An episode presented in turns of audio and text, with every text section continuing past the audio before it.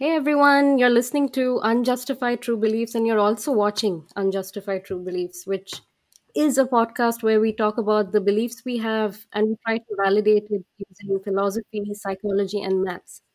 So keep watching if you're a skeptic to find some answers and hopefully go back home with some more questions because that happens to me every time I sit in this podcast. So I'm Momita and I will be the host for today. And like I said, yes, I am a skeptic. I'm on a mission to find some answers to some of the greatest questions, which is why I'm here with my friends. So today on the show, we have Jyoti Duggar, Kartik Kannan, Akshay Bhardwaj, Sandeep Pal, and of course, Saransh Mehta, who is the original host of this show and who has started this venture.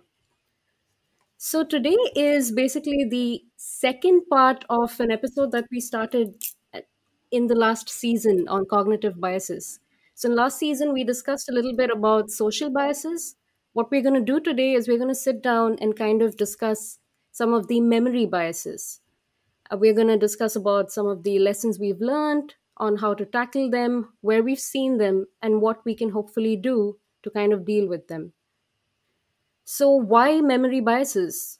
Well, it's because of the importance of memories. Some people say that your, you are actually your memories. Some of our memories actually shape you, and some memories define your understanding and your behaviors. While memory is a very complicated thing and is a relative to truth, it is also one of the most beautiful things that we human beings are blessed with, which is why it is so important today, especially in a pandemic, to kind of discuss a little bit about memories which we fall back on pre pandemic, and more importantly, look at some of the biases which may be holding us from reliving and living those memories. So, without further ado, let's start with some of the memory biases. And before that, happy Diwali to everyone all around the world. So, how are you guys doing? Uh, we are well. Thanks, Mamata. And happy Diwali to you too. Thank And you. Merry Christmas from the background. Yes, that is my version of Diwali. nice. Uh, so, um, it's an interesting topic that you brought up mo- mo- memory biases. Let me just share the screen and I uh, everybody can look at the biases we'll be discussing tonight, or today, or to the afternoon, wherever you are. Yeah. Okay. So, yep. So, we have about eight memory biases that we hope to touch upon and discuss about. Uh, it's probably not going to be in the same order that you see on the screen. So, yeah. So, just stay tuned to get it at any random order. Okay. So, I am going to start with one of my favorite biases, and it's called the hindsight bias, which is defined as filtering memory of past events through present knowledge so that those events look more predictable than they actually were also than they actually were in real life. It is also known as I know it I knew it all along effect. So is that something that you guys have experienced the hindsight bias? What do you guys think? Is it something that you come across pretty frequently? Oh, it always happens with me, especially at work uh, when things don't go well. I'm like, oh, you know, it totally was supposed to happen this way because of so and so reasons. But uh, now that uh, you know you bring it up, I think it's more common than you would think it is. Um, I've seen this happen a lot with me at work, like I said, and uh, only after I read about it um, did I come to know that uh, we, you know, make such wrong uh, assumptions about things, and our thoughts are actually driven by the hi- hindsight bias once things happen in a certain manner. So yes, I think uh, I've definitely come across this, and I keep falling prey to this uh, still because this is very prevalent. And is there anything you've done to kind of tackle this bias? Because you mentioned that it's quite popular in So your life. I, I've started identifying this bias in others. It's easier to do that, unfortunately. Um, where whenever I hear someone say, you know what, this was supposed to happen and all, I give myself uh, you know breather by saying, you know what, this is all in hindsight, and this is more like a learning for us rather than you know beating ourselves down to something which probably did not go the way you wanted to." Interesting. So, what about someone else? D- do you guys also face the hindsight bias? I know I do. Yeah, I mean, yeah, I totally agree with Akshay because generally it's when things go down that you are like, oh yeah, that didn't, that small part of it wasn't really uh, fitting well or didn't really look so good, and that's why everything went downhill. So it's probably you fall back to that one small issue, and then and you'll be like, yeah, I knew it all along. This is going not going to go well. But um I guess I'm trying to think of a positive way this could work, but uh, I don't know. Like if something goes really good, people, yeah, people don't generally attribute um, so, uh, so much, you know, credit to their surroundings or their uh, probably the opportunity or just the timing of everything, which worked out well for them. And uh, it's just that, okay, you know what, I just did this, so everything went well. I'm not sure if that's a good example, but maybe it is. I'm not sure because, yeah, I'm just trying to look for a positive way this could bias could also come in picture. That something good did happen, but you think it's only one single thing, and uh, you were the person controlling that activity or habit or um, uh, behavior and that's what led to the positive outcome so or any outcome so without giving much credit to what you know invisible things really do impact everything which uh, does occur Interesting. So, have you guys? I mean, I recently heard about this bias when I was discussing with someone about the stock market. So, I, I've heard a lot of people suddenly when the stock market crashes on it or it skyrockets, they're like, "I knew it all along." So that's that's somewhere where I've and and also the very famous astrology and soothsayers that we have. They also, I think, use this quite often. The "I I knew it all along." uh, line. So that that's where I've come across. Yeah. One more scenario is when a relationship do- doesn't work out. Somebody says, "I've already told you so that this is Yeah. not going to work out." I was like, "How did you know before? And why didn't you tell me? Like, how did Earlier. you predict?" And because I made the decision last night that it won't work out. And how did you know it all along? So I, I always find people who make this uh, comment that I, I I told you so, And it's always and the I knew it people all around along. you and not you Yeah, yourself. yeah. I was like, dude, come on, you could have known. So yeah. Is there a place where people do it for positive things? I'm hi- having a hard time even thinking about places where Yeah. people No, I do it think for uh, po- gave a good example. Yeah, I gave gave a good the general brief about it, but Momita's example of the stock market is a very good example. Like the outcome if if your stocks go high or whatever and you are uh, making profits, that's a positive outcome for you. But did you really were the only uh, person who made that Hmm. intelligent dis- decision, or was it a lot of other factors which you didn't even know about, but just happened to work in your favor? So Yeah. Yeah, Exactly. and I can totally relate it to, you know, stories of some successful people we hear that, you know, they used to study under a lamp, a street lamp, or, uh, you know, someone worked hard for like 12, 14 hours a day to, you know, come to a particular level.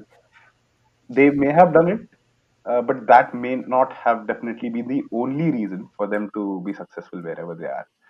And, you know, uh, I am trying to relate it to the phrase that the victors pave the path. It's, it's something like that, right? the That's hunter also writes the story. That it's always not hunt. That's a wrong the answer Oh, to winners say write like history. But The yeah, the winners right, history. write history. Yeah, the winners right history. That's what I was getting going for. Yeah. Yeah, it's that's also another bias called the survivorship bias, where Hmm. you see things after they've been filtered through. Like you don't hear about all of the people who studied under street lamps and never got anywhere. You will hear about that one guy and think that, oh, interesting. Yeah. So where is the where is the nearest street lamp? So So there yeah, seem to be a lot of. uh, I'm sorry. Yeah, go, go ahead. I think there seem to be a lot of factors involved in you know causing this bias. So, like, would you be interested in talking about those different factors? Like, what is causing us to, or some people to, uh, you know, forget certain things from the past and treat only selective things the right way? That actually brings us to another bias, which I wanted to. That that's kind of gonna bring us to another bias, and that's gonna probably help us answer this question that you brought up. So let me see. Yeah, so there are two biases which are kind of interrelated when we want to discuss that particular aspect, right? One is the self-serving bias, which is defined as perceiving oneself responsible for desirable outcomes, but not responsible for undesirable outcomes. So that that is one bias that I wanted to kind of discuss with you guys. And so, what do you guys think? Is is this something you've come across, or is this something that you fall prey to pretty often? I think self-serving bias is something which uh, most of us fall prey to. Anyone who says I have never fallen prey to is probably unaware or just lying. Um, it is uh, it is very natural, I think, to not realize where you went wrong, and and I think it's good also. Every human needs to have that sense of you know that be that they remember that they did do positive things as well, and not just beat themselves down always for the negative things. But uh, I mean, yeah, it's just whatever people want to do. If they want to grow, whatever professionally or whatever it is, they need to just be a little more aware of where they did actually fail as well. So I think it's very natural for most humans to have a self-serving bias. Although I completely agree to it, uh, I mean, the thing is, it, it's also important for your mental health in a way that you always don't hold yourself responsible for uh, the negative things. Sometimes you might just say that let's let's call it destiny, and I'll just move ahead and not think about it. The only thing you can do is maybe learn from what caused that mistake, so that you don't repeat it in the future. But I, I, I this is kind of a good bias to have, you know. No, absolutely. I think you hit the nail on the head, uh, Sandeep, and that that's what I think I was going to say. That, like you mentioned, I think the biggest pro is that it can be used to protect your self-esteem, so that you can reduce hurt, right, and kind of control yourself, from, shield yourself from when life gets, you know, a little tough. And and and you also rightly pointed out the con, which is uh, it cannot be a very good thing if you don't learn from your mistakes. So yeah, I mean, yes, I, I think you really cover both the points of the pros and the cons, and it kind of answers the question that you had before we were talking about self-serving bias. Another, yeah, uh, I was just saying that there's one more side of it. Like we talked about uh, holding ourselves accountable for the negative parts of it, but there's also the part where you hold yourself account, uh, res- keep hold yourself responsible for the positive outcome. So you don't see how much chance went into you being getting that positive outcome. Like the classic case of someone when someone successful says that if I can do it, why can't he or why can't they? That discounts all of the um, factors outside that person's control that contributed that, to their success. And they are thinking that everything that uh, it was only their own actions that were they were solely responsible for the successful state they're in. And there were no factors outside their control. So the fact that this bias can sometimes lead to those sorts of perspectives where you don't think that uh, uh, there's other factors in play in making you successful is a con here. That's Right. exactly, I think, what um, Akshay and I were trying to say that uh, the hindsight bias does come into play as a result of this self-serving bias because Hmm. you don't know what all impacts every outcome. So you're not, I mean, no one is a a hundred percent uh, the only factor impacting any outcome, be it, be it negative or be it positive, in the case of winners writing the history. So Yeah. yeah, And I think it kind of ties up to the next bias that we have, which is called the egocentric bias, which is defined as recalling the past in a self serving manner.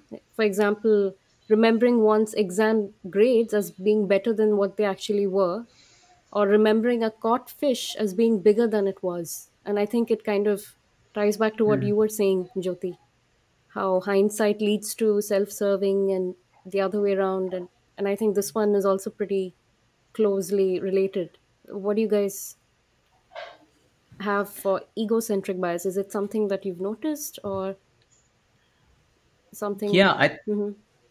I think that it, it is all related to that uh, the bias we discussed in the last uh, episode about uh, fundamental attribution error. It's like when we attribute a circumstance uh, for for us, we judge all our good things are coming based on our character, but we don't account for the circumstance. Uh, or like uh, or if it's going bad then we uh, account for the circumstance playing the bigger role in us taking a bad decision rather than what the, dec- the decision we took. And the other way when we uh, you know when somebody else is doing something bad then we paste it on their character that they're, they're, they're wrong but in our favor we always look for points in, which are in our favor like okay i am the best person because i am doing everything the best i can do under these circumstances so I think these are all related.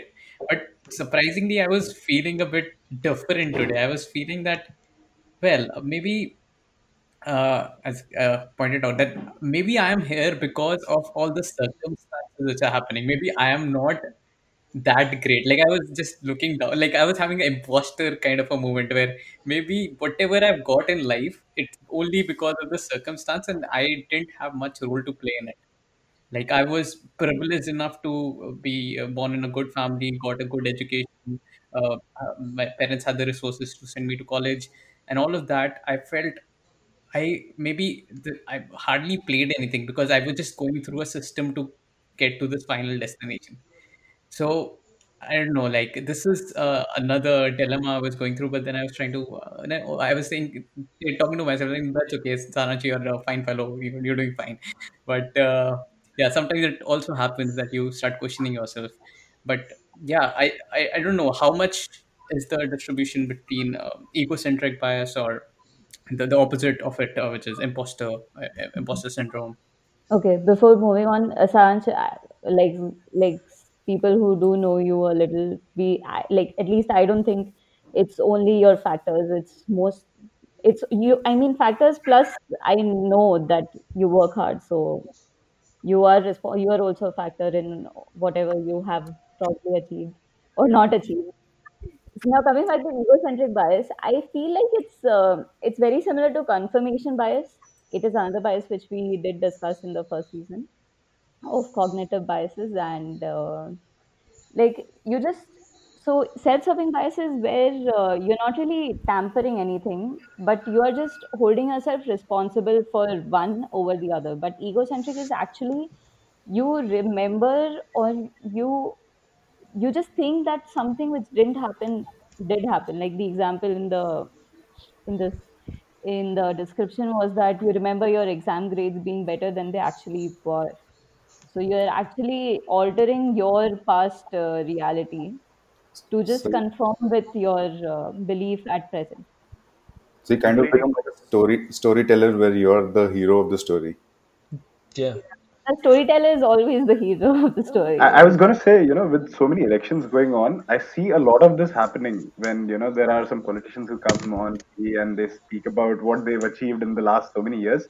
Well, firstly, I think it's it's a combination of both self-serving as well as egocentric because they only remember the good things attributed to their being in a particular position. And you also see many instances where they literally inflate facts to you know show themselves better, especially during the election season. I think this was something which was a very recent example, if I think about. So I, I feel there's a difference over there. It's about one thing is about knowing that you're actually doing a uh, you have a bias or you're depicting that you have a bias. There are two different things over there. So they although they might know that they have not done anything good in the past year, their numbers are shit. So excuse my language.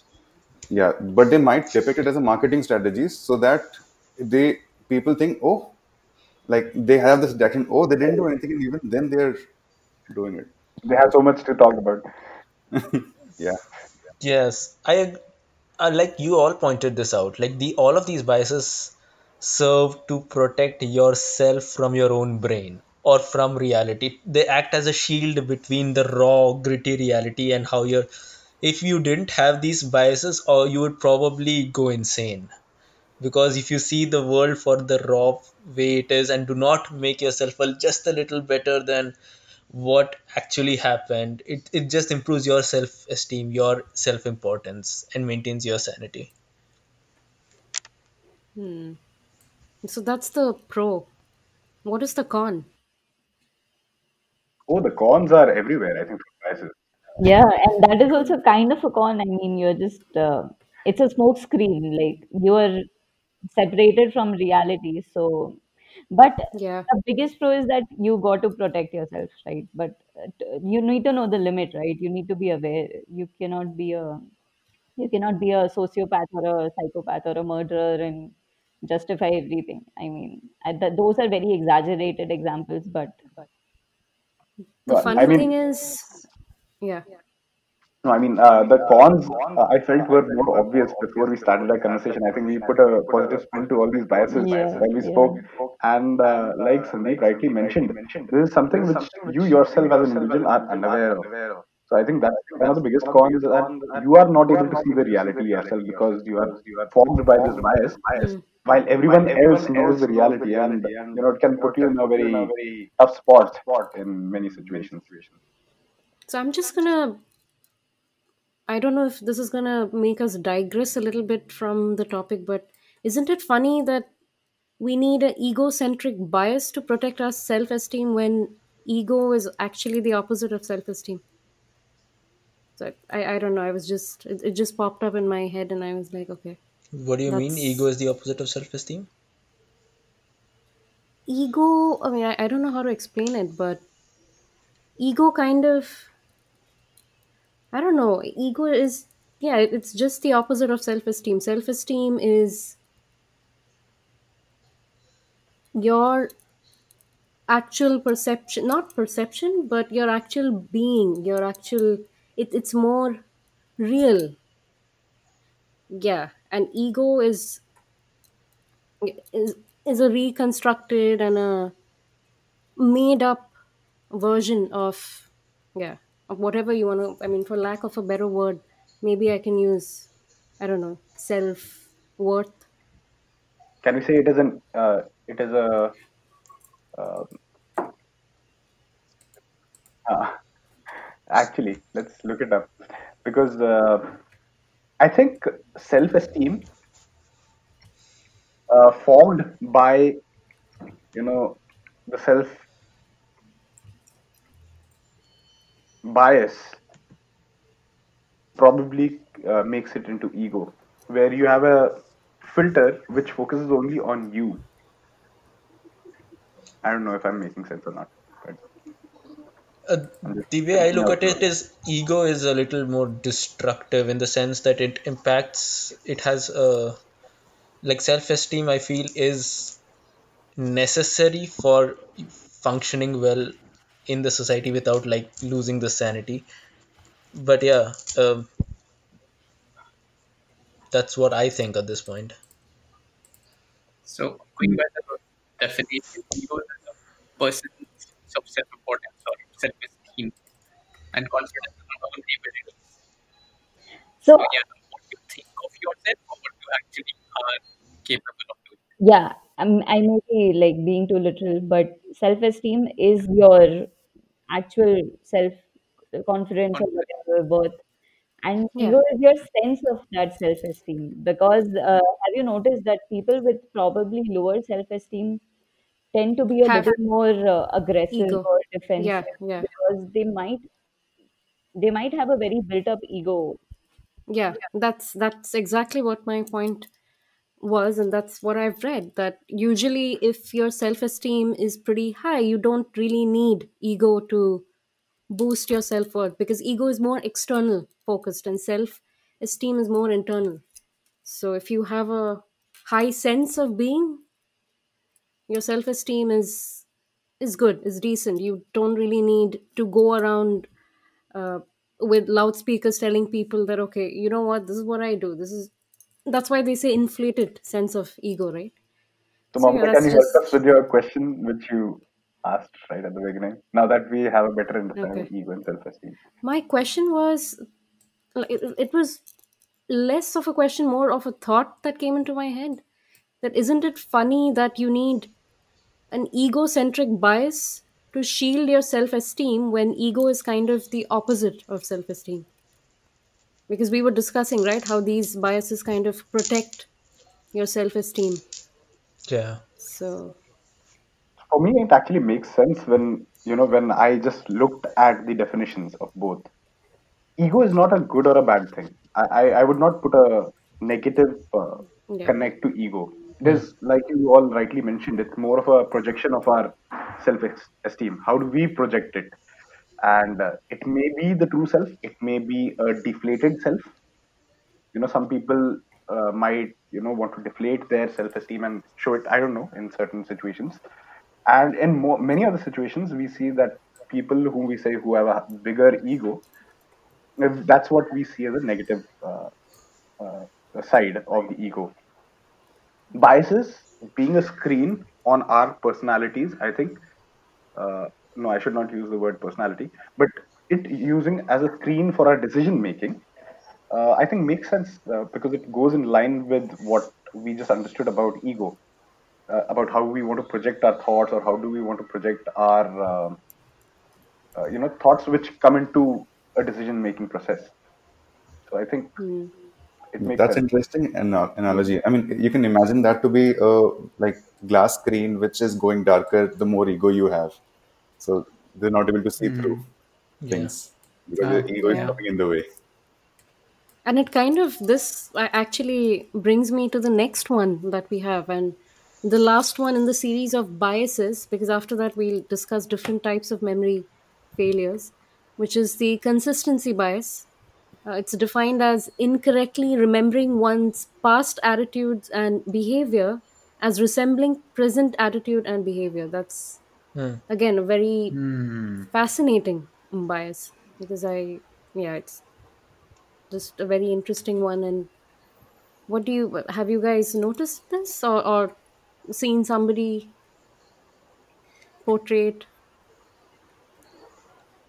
I, I have a comment on this one. Yeah, like uh, I think we are afraid of losing our self-image, the image we have created for ourselves, and we we always trying to justify it throughout our life. That oh, I have been successful because I was always this kind of a person, and you although there is change happening you are sometimes you have to consciously take a decision that i need to change and i have to make changes in my life and my behaviors.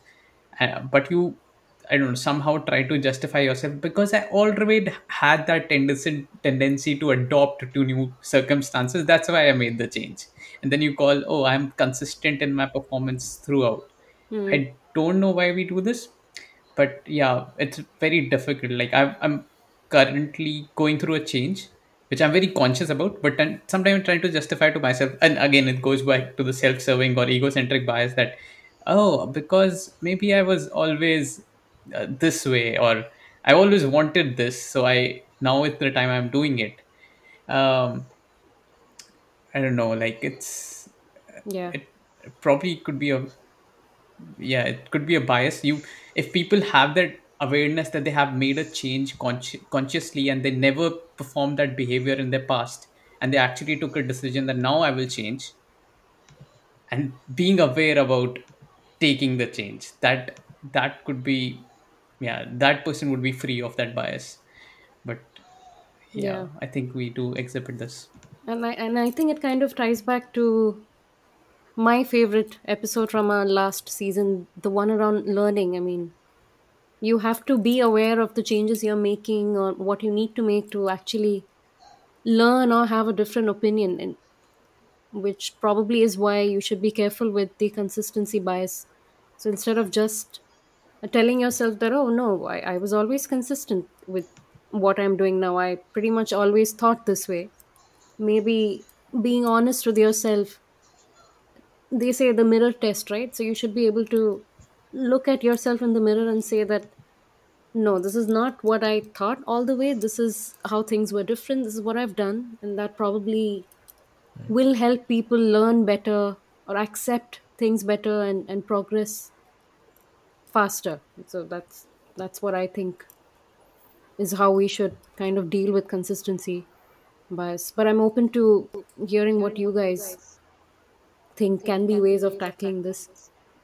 So I don't know. Uh, I we always clash. You go go ahead. ahead. No, I, I was just saying that uh, I I always want to be a storyteller, and I have a lot of stories which I tell to my friends and uh, people around me. So one thing which I have noticed, which happens with me, and I have realized this, it's very strange, is that whatever stories which I tell, it may not be from my life, it may be from uh, a book uh, or a show or from someone else's life, which I consistently keep telling people.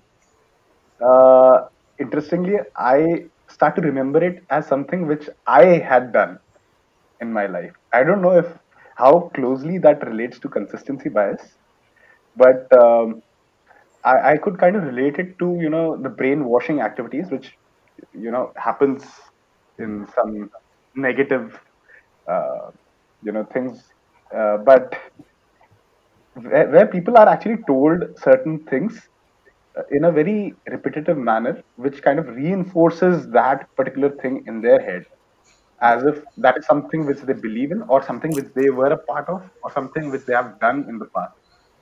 So I've I've actually uh, experienced this, and it's very strange when you actually realize this that you know what you actually did not do it, but you've been confidently telling this to people.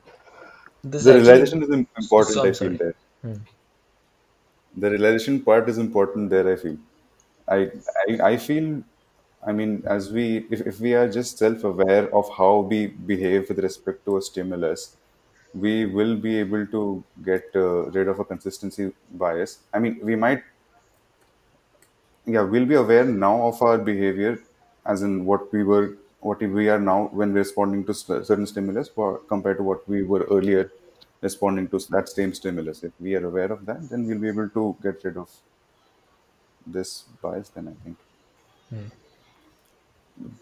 What can Did you want to add something? Karthik, sorry.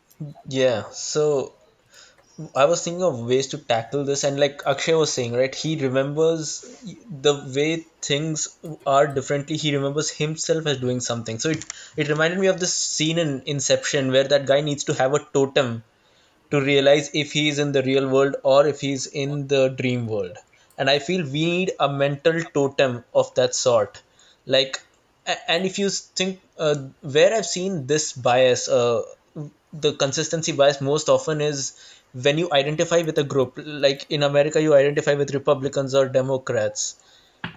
And even though the value of the Republican Party may change over time, you will change with that and say that I've always been like that. Whereas you will not see the change that you're going through hmm. on yourself. So when you identify with a group or when you identify with a belief, it's important to have that totem that if this changes, I am no longer the same person. I am no longer the same, believe the same things. So there Yeah. that change, but yeah, that's the sort of thing that I was thinking about. That's a very good observation because um, I it does happen that you know we start uh, identifying with a with a label or with a person or with a with a authority or post. And then after that whatever is said or governed by that label whatever falls under that is what you have to do. But then at some point you need to understand uh, you i mean we need to um, make that decision that not everything falling under that is what uh, we personally believe in. It's uh, it is a conscious decision which we need to make at every point of life that like um, yeah Yeah. No, I, I absolutely agree with every point that all of you mentioned. And, and yeah, it's, we just have to, I mean, be a little aware about where which con- is it consistency egocentric whatever we can give it multiple names but at the end of the day these are all biases so yeah it helps to i, I guess be self-aware and then work towards your personal development or just self-growth. And this actually brings me especially uh, what akshay was mentioning about the whole storytelling example when he mentioned that sometimes you've not done a certain thing but then some people tell you stories and then you're like yeah i've yeah that's that's how it is but you've actually not done any of that. That kind of brings me to something called suggestibility which is not defined as a bias but it's defined as a misattribution which also is known as one of the memory sins. Uh, so let me just read out what the definition is. So suggestibility is defined as a form of misattribution where ideas suggested by a questioner are mistaken for memory Hmm. So this is yeah, this kind of Akshay's whole uh, comment on the storytelling brought me to this misattribution called suggestibility, and I think I've I've seen it. Yeah, yeah, I think it, yeah, it could happen in like high pressure situations or uh, like an interrogation, police interrogation, or even in extremely relaxed situation where someone just wants you to believe something and they'll be like, this is how it was, right? And then you might end up agreeing to something which was not the case. Uh, yeah, at, at least you didn't think so.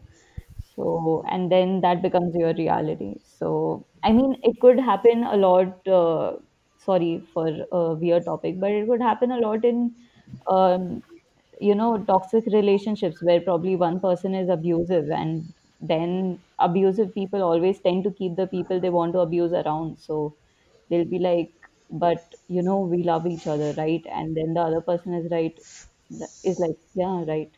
So, Hmm. but uh, yeah, so I think that is a weird place where suggestibility is seen often. yeah, Okay, and to Karthik's point, I think I can totally see Inception, the movie, uh, as a good example of suggestibility, where they plant the idea in someone's head. I know it's different because it goes through a medium of a dream, but But um, do they plant the idea or do they design the idea together with the person whose head it is? They don't really manipulate the person. They they design the place with the person where the. I think this will turn into an Inception review, but let's let's take that up offline.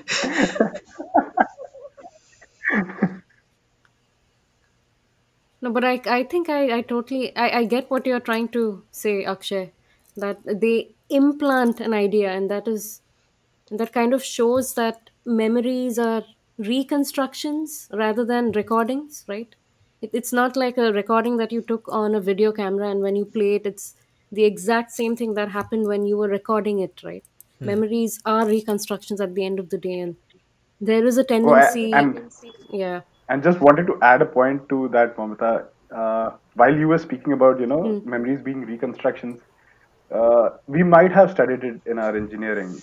Memories work in a fuzzy manner rather than, like you said, like a tape recorder. Hmm. You don't remember events in a sequence.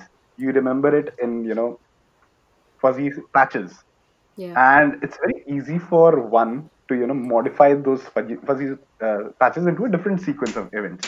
I think that's where it all comes from. Hmm.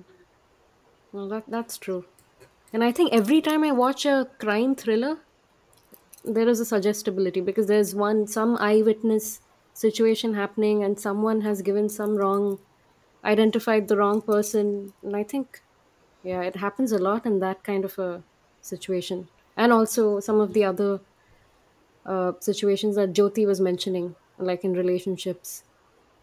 So yeah. Hmm. it's uh, quite So an most, interesting mostly, you pre, it, if we talk talk about the topic of preconceived notions, so it's it's someone telling you something about, let's say, a group of people or a type of uh, thing, and even though you might not have experienced it it becomes part of your memory so that every time you uh, notice that thing or notice a people you already have a preconceived notion about it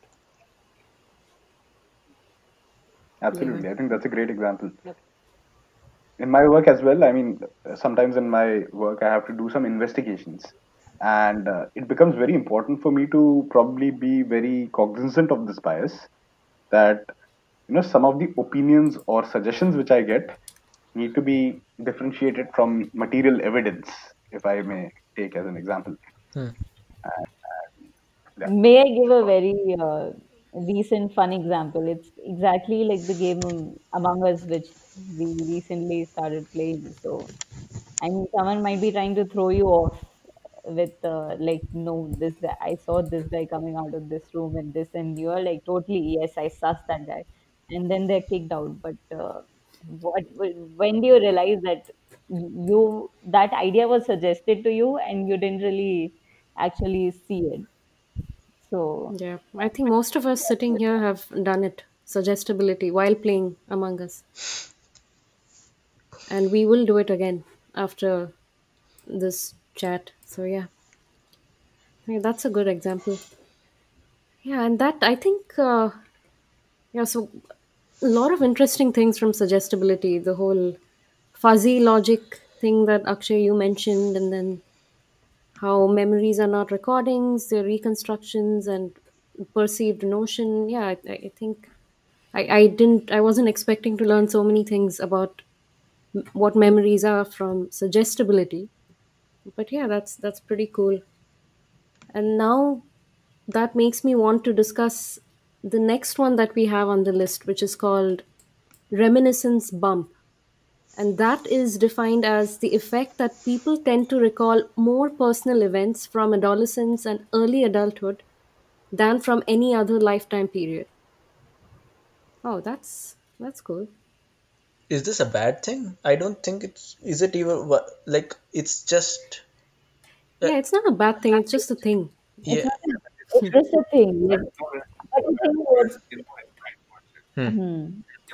Yeah, I think what Karthik was trying to say is that like all the other biases are like uh, probably how you recall it or how you um, want to remember it. But this one is just a probably a research and a fact that prob- people tend to remember s- things from their uh, early adulthood, childhood.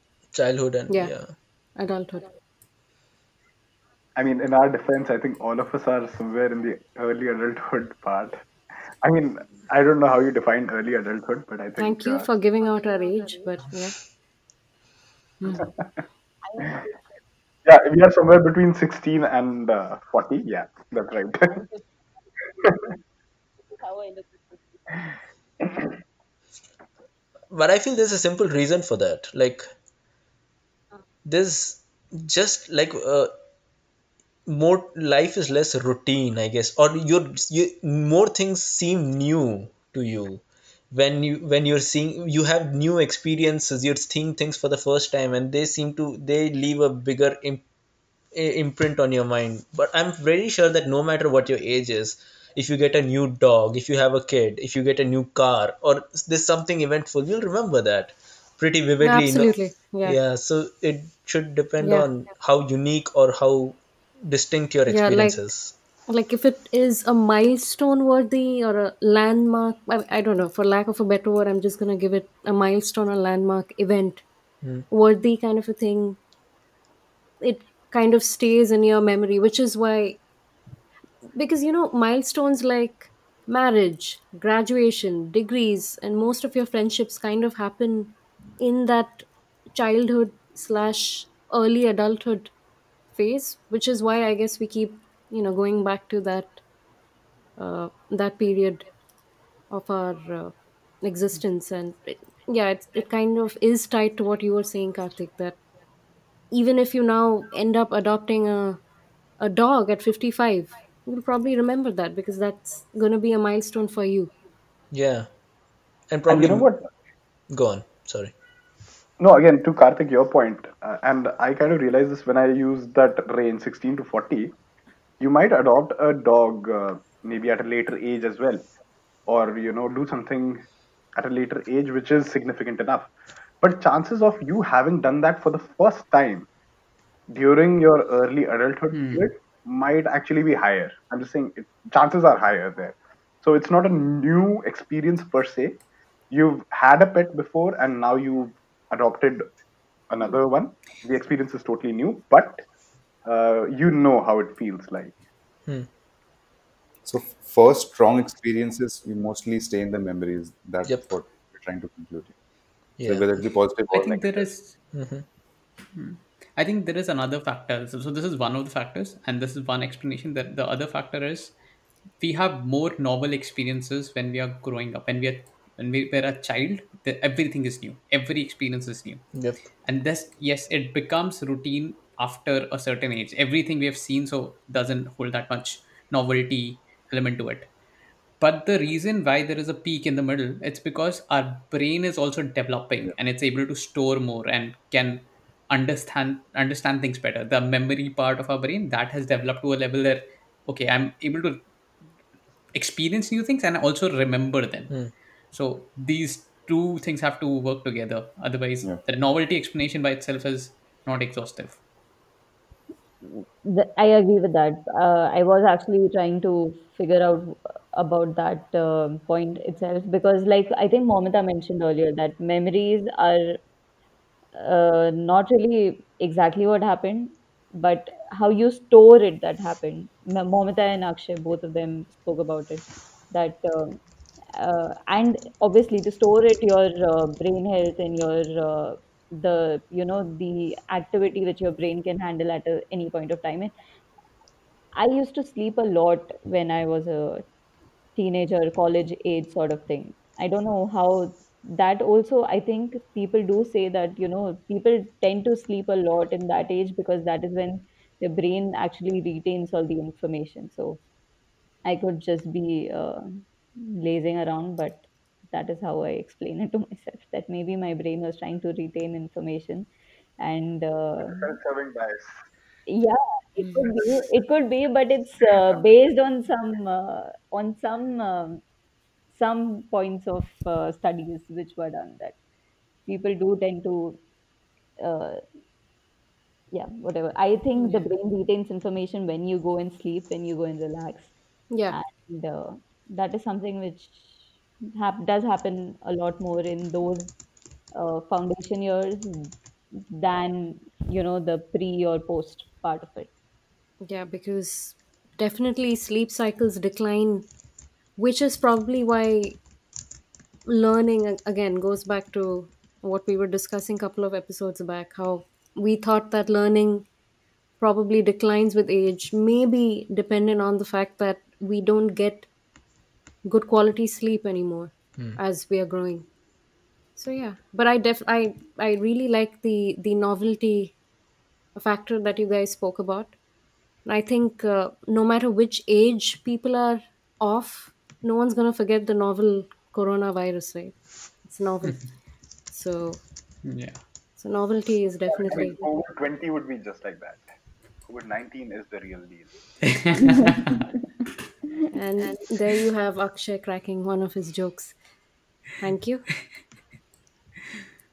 Okay so since we are so obsessed with talking about memories we have to discuss the next one. Yeah go ahead. No, I was just wondering how are the images related to what is happening, but then um, okay, good question and we sorry. can come back to that. Yeah. Yes, sorry. So the next one is called cryptomnesia. I am I have no idea if I'm pronouncing it correctly, or uh, it's called the false memory. So it is again a form of misattribution, uh, just like what we had for suggestibility. These two are misattribution type of memory failures, as they say. And uh, Yeah. so this is the type of misattribution where memory is mistaken for imagination or the confusion of true memories with false memories. That's Yeah. the textual definition. I think this applies exactly to uh, uh, Akshay's story on when he tells or narrates a story, he uh, associates himself being the hero or have lived through that experience. Huh. No, that was suggestibility. This is when I'll, I'll give you Yeah. another weird example of this because I'm I'm like the master of weird examples. So cryptomnesia, yes. So I think cryptomnesia is when you have people gaslighting you that oh no, you just think that happened, but that did that really happen to you? So that is I think a very uh, most used tool by gaslighters, I guess. I think that's also I'll, suggestibility Hmm. because you hmm. suggest that to someone and you want to make them believe that. Um. Cryptomnesia, I I'll tell you. I'll, I'll tell you where I ahead, recently. I, I think today this happened, and and maybe I don't know. That's probably gonna make you guys uh, recall some similar events. Hmm. Like I I suddenly thought of. I, I woke up and then I had a line in my in my head, like like a quotation type of line. I was like, wow, I should should start writing a book. This is amazing. And then I I googled. There were ten thousand other people who've written articles on that line. So it, it's Hmm. not an original idea. I have probably read something or watched some video and picked Hmm. up some things, and yeah, it's, it's just come to me, and I woke up with a on a positive note, thinking, "Wow, this is original." But it has it's happened, and it's my memory playing games with me. So I, I think that's cryptomnesia. I still feel that it's slightly different because what my understanding was that uh, true memories which actually happened with you, like for us, for me doing this podcast with you all, if I start to believe that this was more like an imagination, that is what my understanding of cryptomnesia is. And uh, you know, I've obviously I don't want to uh, experience this too often, but this has especially happened when sometimes I get up in the middle of the night for maybe a glass of water or whatever, and uh, if I experience something at that point of time, I might attribute that experience to a dream instead of that actually happening. Like, uh, you know, someone came into my room. Uh, did we speak last night or was it a dream? Uh, and I'm sure you would have come across uh, such experiences before, where you've actually done something, but you think of it as an imagination or a dream. Hmm. Mm, Yeah, I've done that. I I used to be a deep sleeper. Uh, still am, I guess. I don't know. But uh, there were instances where people would try to wake me up that, hey, we have to get ready or we have to, uh, you have an exam or something. And I, I would be, and when I would actually wake up, I would not remember anything. Like, no, I did not talk to you, or no, I don't know. Did you wake me? I don't know. This didn't really happen. I have no recollection of it. I still think uh, that even though gaslighting does have suggestibility in it but still the the very fact that you save a memory as you categorize it as imagination you end up doing it right so i think being gaslighted is probably uh, a, a form of uh, cryptomnesia Yeah. It's definitely happened to me with when I'm trying to make music. I create a tune and I keep expanding on the tune, and then it turns out I just made the Office theme or something. It'll be like I've Hmm. yeah. Yeah. it'll be Yeah.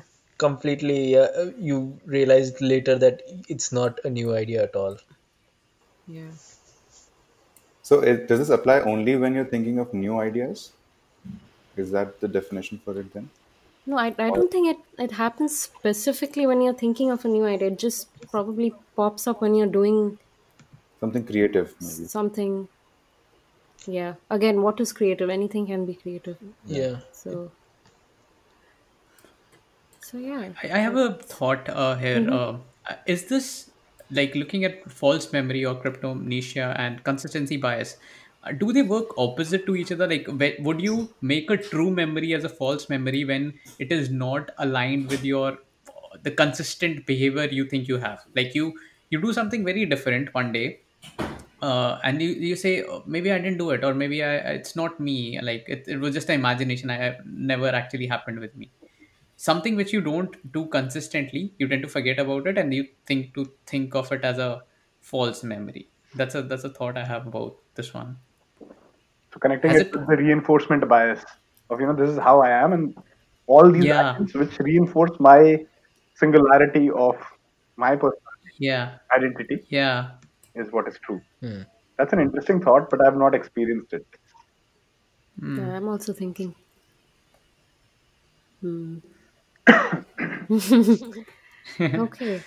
So I think I on can tell a short story of on this. Like go ahead. once I, uh, well, well this, will this be politically correct? Anyway, so I, I like went out on a date. It went really well, and it doesn't like a lot of progress was made that day. Well, I mean, and the subjective terms, but uh, I was like, wow, how did I do this? Normally, I don't do this. Like I'm not so good at uh, these things. But then I look at this. Maybe that was the imagination. But I'm like, no, That is a consistency bias. so anyway, like uh, Sabuja having my own uh, image here. That's yeah, self-deprecating humor, my friend. We spoke about it last yeah. Yes. Ooh. No, but I think this is a very interesting one. hmm The Hmm. yeah, absolutely. And I think with that we have the last one on the list. Wow. And this I, I know that we we've all yeah, we are going through this for sure. And we'll talk about it soon. Uh, so it's called rosy retrospection.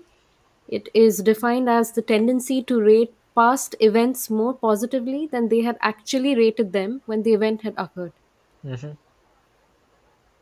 This is happening to me since March, since the whole lockdown thing happened. Like, like suddenly my pre-pandemic activities have, uh, yeah, they, Hmm. they seem like wow, oh my god, my life was amazing, and now what am I doing? I'm stuck in the house. But back then, when I was actually doing those things, I was like, yeah, okay, whatever. So that's that that's where I have faced it. What about you guys? This happens to me every time I go to Goa. Like, so this, Hmm. I, I probably went the eighth time a few a, a month back, and every time I go, the previous memory somehow seems to be better. It's like we had more fun the last time. We had more fun the last time. It, it's always that. Although it might not have been true, we might have, uh, you know, gone through some issues or have had some troubles on the way, but we still remember the previous trips to be much better than what they actually were. Do you think people who uh, you know do drug abuse also face this? You know, their first experience they feel was the best, and you know every previous experience was better, and they try to you know reach that There is a physical comp physical tolerance component to it, but yeah. No, but I, I've been facing this. Um, I've been uh, experiencing this since childhood Drug because abuse? uh, no, no, not drug abuse, but rosy, rosy retrospection. Where uh, since childhood I was, you know, moving from one place to another uh, for schooling, for college, for work, and each time I entered the new place, I was like, you know what, the previous city or the previous school was much better, or you know, the college which I left, uh, I wish I had a few more years there, not you know repeat my courses, but you know the experience with my friends and all. So. Uh, I think uh, while I graduated from my business school as well, uh, we were all like, you know, we will never have this time which we had uh, in future. And I know for a fact that maybe after five years, I will be reminiscing Hmm. about Hmm. today.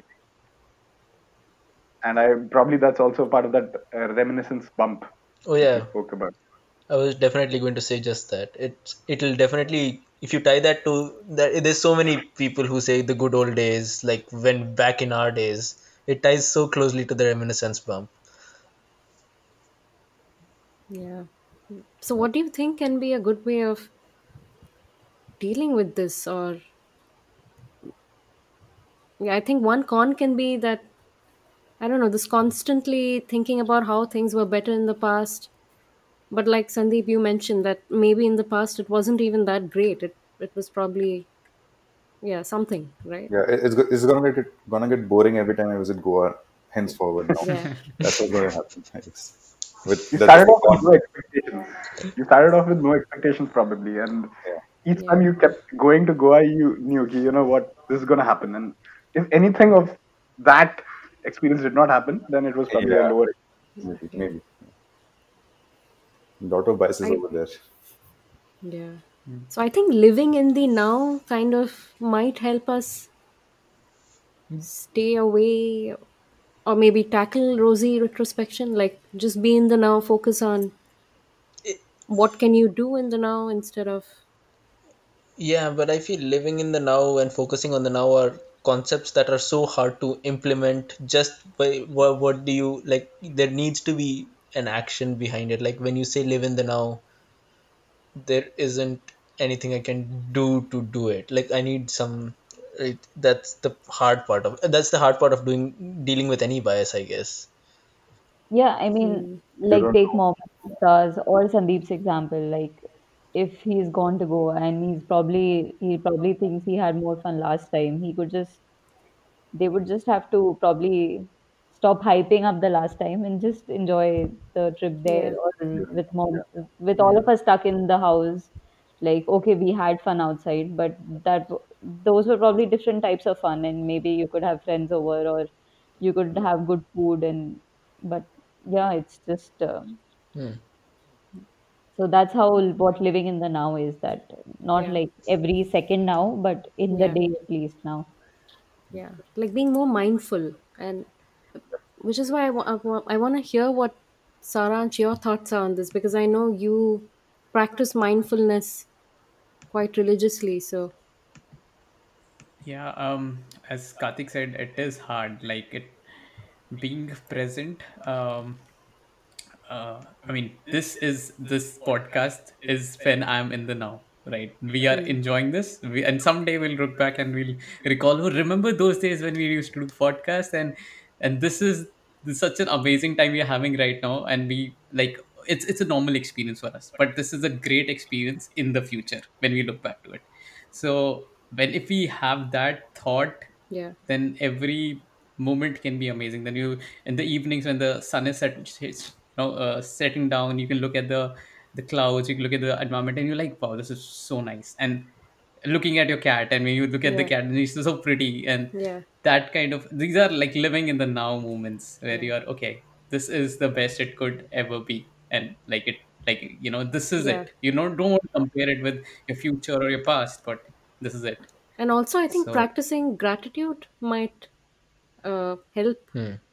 right? Hmm, like maybe it could be by journaling or writing about your how grateful you are that that might I'm, I'm just thinking maybe a good way of kind of tackling or trying to be in the now because you you feel like okay there is so much to be grateful for at this current moment that i don't need the past to limit me from living living it to the max right now or maybe just being aware of yeah this bias that we tend to you know think about our past events as more ro- Okay, so tell me one thing. So I I am enjoying this podcast which we are participating in. And after 10 or 20 years, if I look back back at it and say that that was a good time, I'm not being wrong, right? no That, that is not really rosy retrospection. If I end up comparing it with my present day, that is wrong. But I actually am enjoying it. It's not like I'm misremembering it as a enjoyable experience. I That's am enjoying it every uh, every week yeah and when you yeah. do meet having that. this awareness that you're enjoying it at this moment that is the key insight here. Like i am here i'm enjoying it. That is the best. Like if you know this then you're sorted for life. Like so the, the yeah. problem is jyoti all those years of extra sleeping that you did was good but 9 out of 10 people have a hard time practicing mindfulness and living in the now when they start recalling the past. So yeah i'm just yeah. yeah. I mean we are all learning.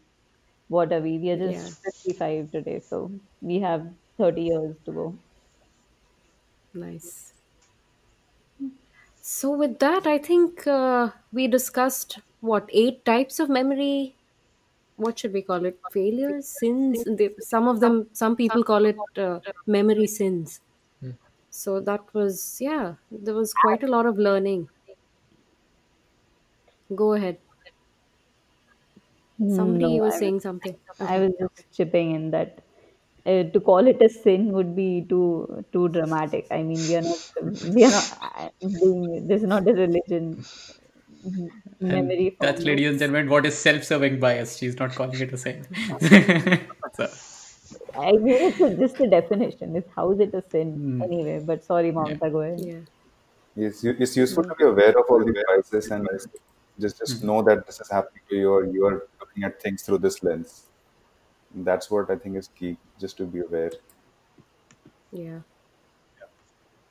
So, any other parting words from everyone?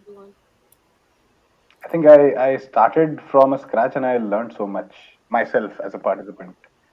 I think this was a good interaction and discussion. Agreed. Yeah, the key takeaway for me was uh, memories are uh, very like what Kakisha said. It's just random. It's s- unreliable. Yeah. Uh, yeah, it's unreliable. Like you, you make up things. You make up which is not real. You you make what is real as unreal. So it's uh, yeah, Yeah. it's hard to depend on them so much. Again, Memory. I, I just touching on what Saransh did mention that you know memory. I think memories uh, memory forming is unreliable. So if we can be mindful and live in the now and like right now Hmm. understand what is actually happening, then probably we could rely on our memories. The memory forming part of it is where uh, the issue lies Mm. because um, yeah, that's what I think because it's how not. we retrieve it when it's required. Data storage doesn't Huh, yeah, it's doesn't give it. Huh. I think Yeah. yeah, I I feel like if the memory forming part of it is taken care of, Yeah. it could uh, be relied upon later. Yeah. Yeah. I guess even retention is a little unreliable, right? I mean, it's like uh, it's like mugging up for an exam, right? You're just uh, if you're just mugging up, the way you form that memory, it's, you're not going to retain it for long, and it's not Mm. going to be of any use to you uh, beyond a few days or a month or something. Hmm. But uh, if you form it in a way in which you understand now and then forever, then you'll you'll remember it. Right. Uh, it takes me back to the data center and cloud days of mine. Yeah, very. It can we can go very technical into. Eh, but anyways, Yeah. back to We you. shall have another episode on that. Uh, Yeah, but and you yeah, will host, host it actually. yeah. So it was a good discussion with you guys, and and I think there's never a conclusion to our podcast because yeah, these are probably topics which don't have an exact answer or a solution to. It's it's just a chance for us to kind of uh, learn more and justify our unjustified true beliefs, as the podcast is called. And yeah, I think the biggest takeaway for me was that uh, that memory is a constant active process and kind of being aware of what could influence it, what could distort it, and then yeah, working towards being more mindful is probably a better way to capture a memory or make a better memory and and a better life. So yeah, so with that, I think we've reached the end of today's episode. So it was it was good, good meeting you guys, and uh, happy Diwali to everyone. Bye bye.